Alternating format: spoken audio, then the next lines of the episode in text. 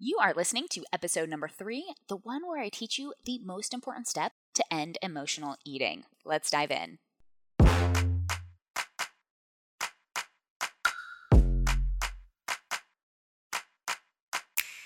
I'm Master Life and Weight Loss Coach Jillian Lama, and you're listening to the Body You Crave podcast, where you'll learn how to end emotional eating, lose excess weight, and feel amazing in your body. No cheating required. Keep listening, and I'll show you how.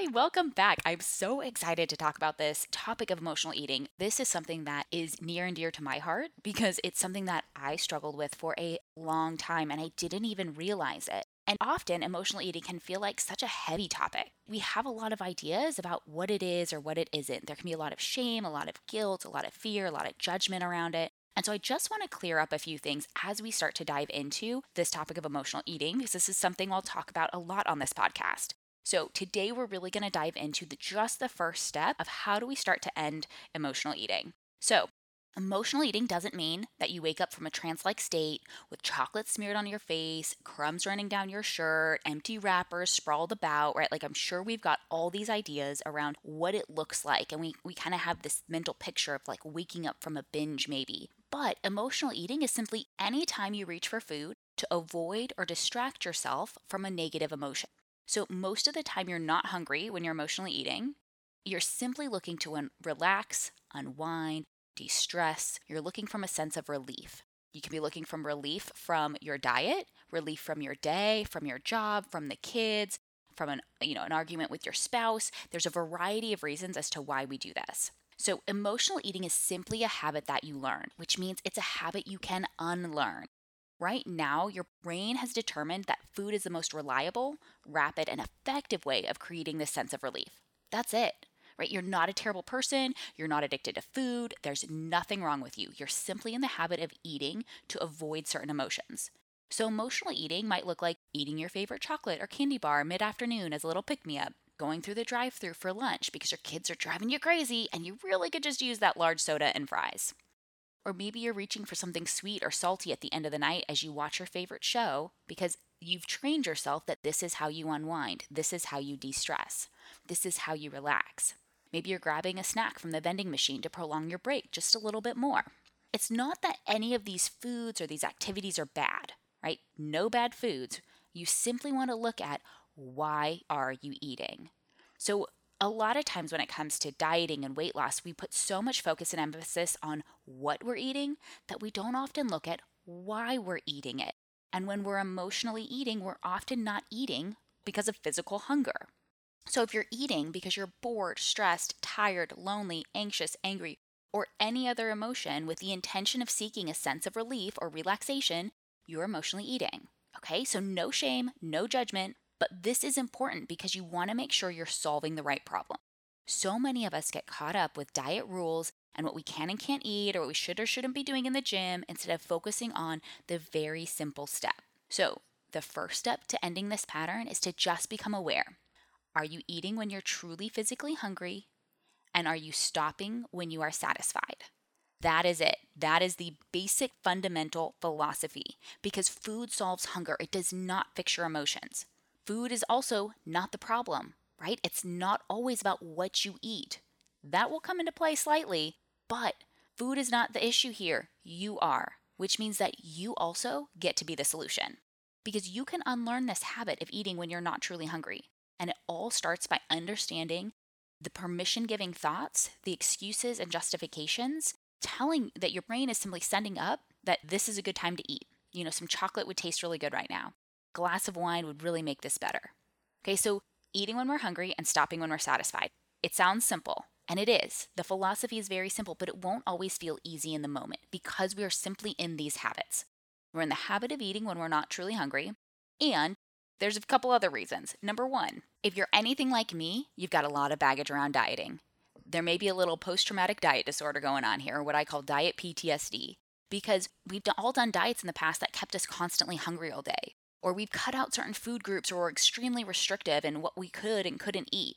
And so there's a lot of fear or even anxiety around the thought of being hungry. And so we have these ideas of, well, if I'm hungry, that means this, you know, level 10 hunger. I'm on Survivor Island and haven't eaten anything but a slug for the last 2 weeks. Like we we kind of freak out about how hungry we're going to get.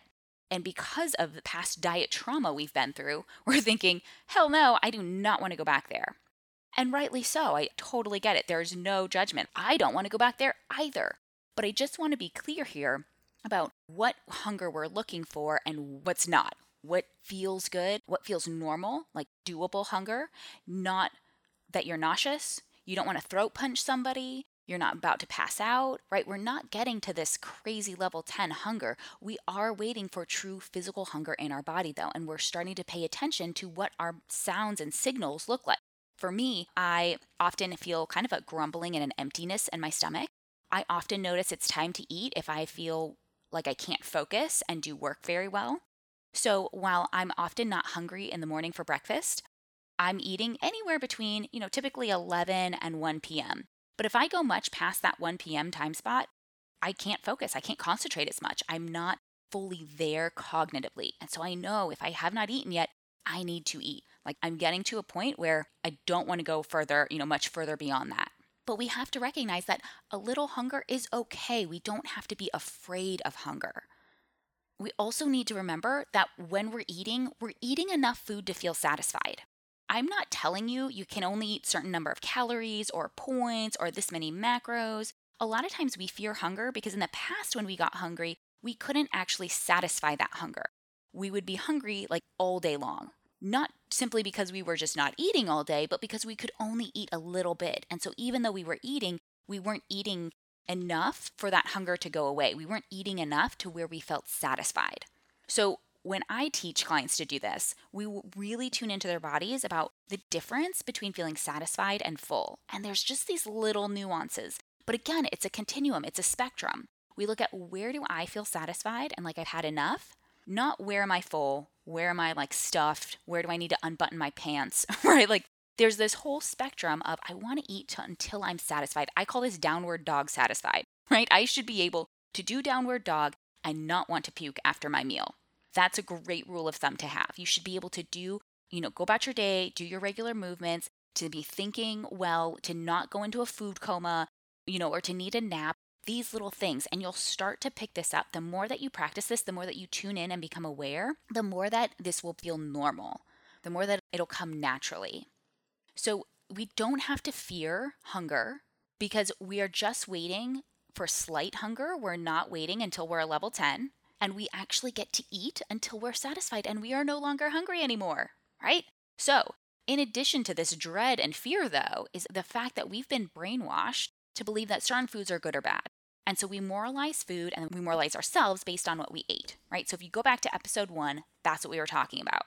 So if carbs are bad and now I'm bad when I eat carbs, well, now it's like, well, screw it, I've already blown it, might as well keep eating. So now I'm likely going to continue eating beyond satisfied and I'm going to likely eat when I'm not hungry because I've already blown my diet. So it's like, well, who cares? What's the difference now? Like if I've already ruined it, if I already had grabbed a, you know, a handful of M&Ms in the morning and I'm like, "Oh, shoot, I'm out of ketosis now."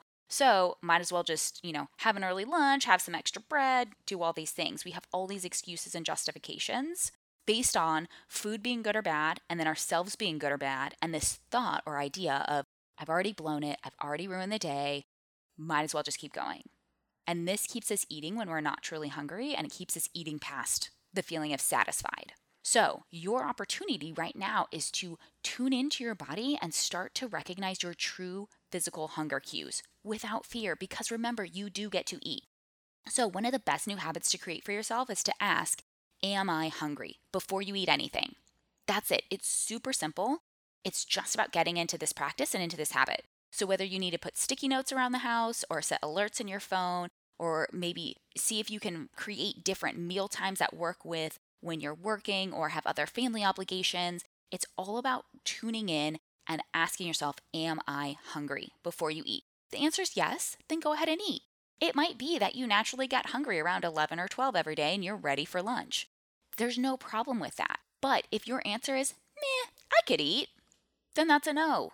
okay? If your answer is no, you just have this desire, then it's a prime time to look and understand why are you reaching for food right now? Because this is the thing. We often just are end up on autopilot. We'll walk into the kitchen, grab a snack, grab something without even questioning, am I hungry? That's what we've trained ourselves to do. And so when we put in these stops, like asking myself, am I hungry? And then the answer is no, I can say, okay, time to get out of the kitchen. Like there's no reason to be in here. You know, get out of the pantry. And it's also an opportunity to look at what am I feeling in this moment? What am I thinking? What's going on underneath the surface? It's not just enough to say no. We want to understand why we're reaching for that food. That's what's ultimately going to help you solve this. Because we can say, just say no all day long, right? Like, just have more willpower, just do it harder. Nope, just say no, just turn. And it's not going to mean shit to you in the moment. We've got to start to understand what am I feeling? What am I thinking? And if you don't know, just pose those questions to yourself. There have been plenty of times this happened to myself, it's happened with clients where I've asked, you know, someone a, a question, they didn't have that answer right away, and then later on that afternoon or the next day, they're texting me and they're like, "Oh my gosh, it totally hit me. This is what was going on. This is why I have this fear. This is why I have this worry." And so just posing this question to yourself opens the possibility that you have the answer within you and it allows your subconscious to start coming up with and allowing that answer to come to the surface. And the more that you ask it, the more that you're open to it, the more that the answer is going to come. So it might be that three days in a row, you're asking yourself, you know, why? What am I feeling? What am I thinking? And you can't quite pinpoint it. Just start writing it down. Just start guessing. We don't have to be perfect here. We don't have to come up with the one exact reason as to why this is happening. Just get curious. Maybe it's this, maybe it's that. I don't know. Here's what was going on in my day. Here's what I've been thinking all day long about myself, about my job, about my family, about my responsibilities, about this, about that, right? We've got all kinds of thoughts. We've got 50 or 60,000 thoughts a day, and we are really only conscious and aware of like 5% of them. It's such a small amount that we can actually catch. So that's all we want to do is just to start taking guesses. How am I feeling in this moment? Right? Like if you walk into the kitchen and you're like, realize, oh, you know what? I'm not actually hungry. Close your eyes, take a deep breath, and just ask yourself, what am I feeling right now? Are you feeling stressed? Are you feeling anxious? Are you feeling bored? Are you looking for a distraction? Are you trying to elongate your lunch break or your afternoon break? I found myself doing this quite often. It was really easy to go and grab a snack to elongate my break a little bit further to where I didn't have quite go back to work rather than just relaxing and taking a break. It was like, well, I can't take a break and just sit on the couch or, you know, watch a you know little comedy sketch on YouTube or something. I can't do that. I can't just take a break when I've got all these things to do. But if I'm eating, well, then you know, then I can I can sit down and I can eat and I can have that break. And so we have all of this kind of subconscious programming that's at play here, and we just want to bring that to the surface. We want to get curious and we want to become more aware. So we've created a lot of stories, excuses, and justifications to eat when we're not truly hungry. So this might sound like, well, I worked out really hard today. I deserve it. This helps me relax. I just want it. I've been so good sticking with my diet all week, I've been so good today eating healthy. Eating will make this task better or more enjoyable. It's free. It would be rude not to eat. They made this just for me. I don't want to offend someone. Everyone else is eating. I don't want to feel awkward or uncomfortable. And oftentimes, sometimes we're not even recognizing that I don't want to feel part. We're just thinking, oh, everyone else is eating. I should be eating too. Or, hey, it's noon, it's lunchtime. It's this time of day, and therefore it's time to eat. It's a specific meal time, regardless of whether you're hungry or not. It might be I have extra points or I have extra calories to use today. I better eat them. Better use them now because I don't get them tomorrow. It might be that, ah, you know what? I already ruined the day. Might as well grab another handful of M&Ms. Right? We've got all kinds of reasons all these justifications and excuses to eat when we are not truly hungry. And these are just a few, right? The important thing for you, though, is to start to look at what are some of your thoughts that drive this desire for food when you're not physically hungry, right? What are your thoughts? What are your excuses? What are your feelings that have you rummaging through the pantry? So, waiting for physical hunger before eating is key, but it's only part of the story because the other side of the hunger coin is satiety. So, how often do you think you're overeating?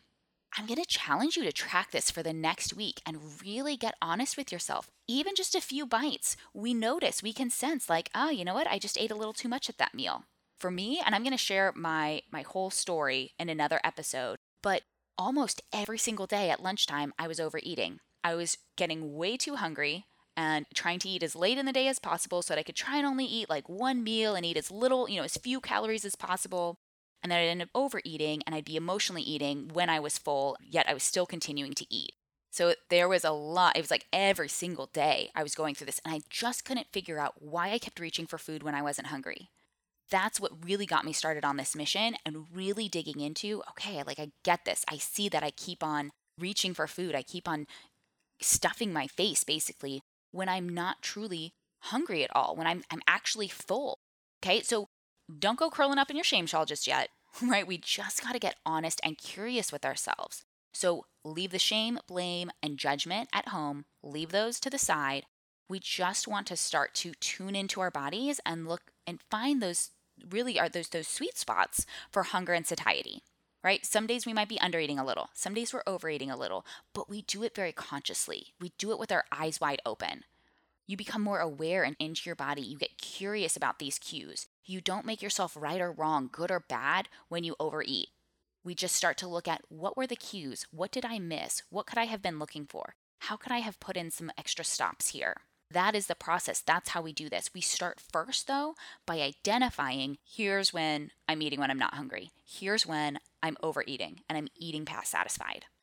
So, just like with eating, when you're not truly hungry, we have a lot of stories and excuses and justifications that keep us eating beyond satisfied. And a lot of times it sounds so simple, it sounds so harmless. Like, this tastes so good. I just love it.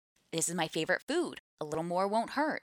You hardly ever get this. You better load up now. You better eat all the cheesecake so it doesn't tempt you later this week. Right? Why ruin multiple days when you could just ruin one? It's really not enough to save this or take it home. I, I'll just finish it right? Or I don't want to waste it by throwing out. I'm just going to eat it. Or I need to clean my plate. There's starving kids all over the world, you know. I need to eat all of this. It's not going to taste as good tomorrow. I should just enjoy it now, right? And a lot of times these thoughts fly under the radar. We are not conscious and aware that that's what we are telling ourselves. That is a thought that is driving your action to continue eating. They're soft and subtle. It's like this undercurrent right? You likely don't even realize you have them, but it's these thoughts that keep driving your desire to eat. Now, again, this philosophy, it's simple, but it won't always feel easy in the beginning, and that's okay. That's exactly what I help my clients do. Is really tuning into their bodies, their hunger and satiety cues, really digging into and figuring out their excuses, justifications, and those permission giving thoughts to eat so that weight loss can become simple and easy so that they can learn how to spot and identify their emotional eating habits and start to change them, start to reverse them. Again, because it's just a habit, which means we can unlearn it. You can lose weight eating the food you love, but you've got to stop overriding your body's natural signals and old diet rules that don't actually work for you. So, if you'd like my help in identifying the number one thing standing in your way of creating the body you crave, then I'd love to chat. So, you can head on over to bodyyoucrave.com forward slash schedule and you can book a free call there. And we will spend one hour really diving in and dissecting what your habits and patterns are and those prime key obstacles that are really getting in the way.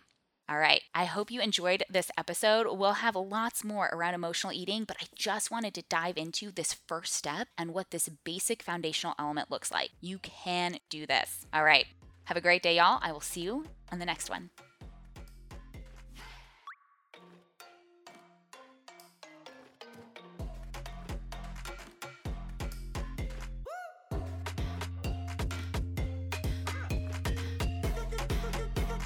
If you like this episode, then you'll love my free virtual workshop Five Keys to End Emotional Eating and Lose Excess Weight for Life.